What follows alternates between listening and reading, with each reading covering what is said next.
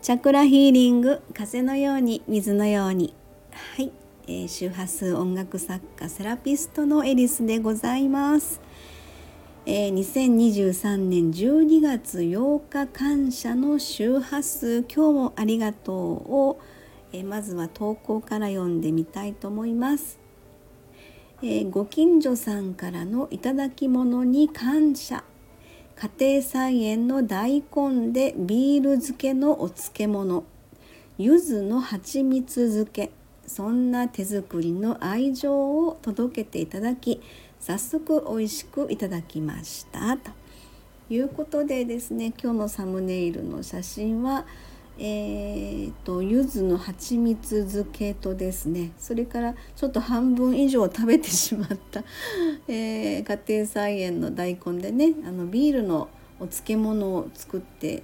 ビールのお漬物ってすごいなんか「えビールで漬けたんですか? 」っていうインパクトがすごく強くてで食べてみたらこれまたすごく美味しくて。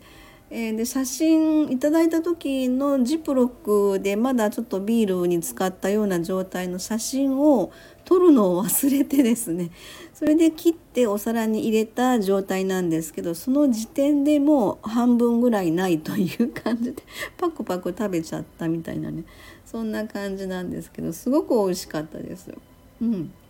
あと少し残ってるので大事に食べようかと思ってるんですけれどもえー、そんなんでですねやっぱりあの何でしょうね、まあ、ここに引っ越してからまだ1年足らずなんですけどそうやってご近所さんからねあのまあ愛情のお裾分けじゃないですかの手作りのねそういったものを届けていただけるなんてすごく本当に幸せだなと感じる次第なんですよね。それもあの私よりもあのだいぶご年配の、えー、方からですねえー、まああのお庭越しからお声かけをしていただいてっていうそこから始まったご縁なんですけれども、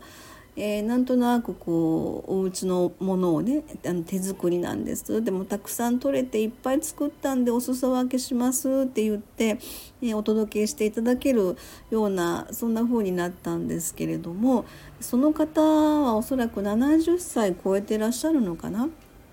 え、女性の方なんですが、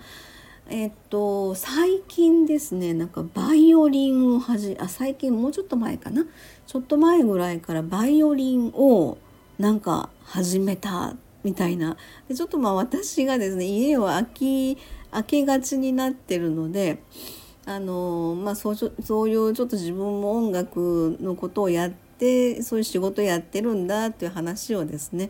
やったらそこでちょっと話が私もね70歳過ぎてからなんだけどねバイオリンを始めたのってまあ優雅だわと思ったんですけどね。あそうなんですか。でそこからなんか音楽の話に花が咲くみたいな感じの流れで。でそういうあの手作りで作られたものを、まあ、愛情たっぷりですよね。それを届けていただけるような、まあ、ご近所さんでちょっとこの筋何筋か向こう側の、えー、4丁目って言ってたかな？私がここは1丁目ですので、えー、そんな感じの、まあ、ご近所さんということでですねご縁をいただくようになって、えー、そんなまあ私も今回だからあの手作りと言っても何を作ってお渡しすればと思ったんですけど今回の、まあ、自分のあの九州ライブツアーでですねえ寄った先のまあちょっとお土産として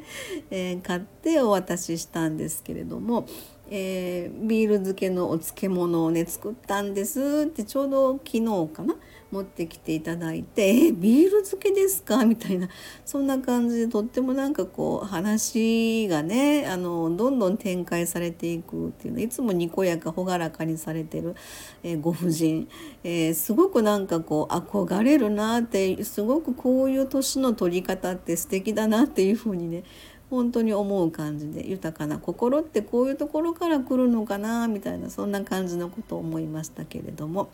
はい。えー、そんなことでですね今日はえっと2023年12月8日感謝の周波数ということでそういうなんかそういうことを頭の中で想像しながら話すことそのこと自体が本当に感謝の周波数が自分の中から溢れてきてそういう豊かな気持ちになれるのかなってちょっと思ってるんですけどね、えー、私の本当にあの思うところはそういう豊かな気持ちの、え、周波数で世の中がいっぱい溢れていけばいいなというふうに感じています。はいということで感謝の周波数今日もありがとう12月8日バージョンでございました。ありがとうございました。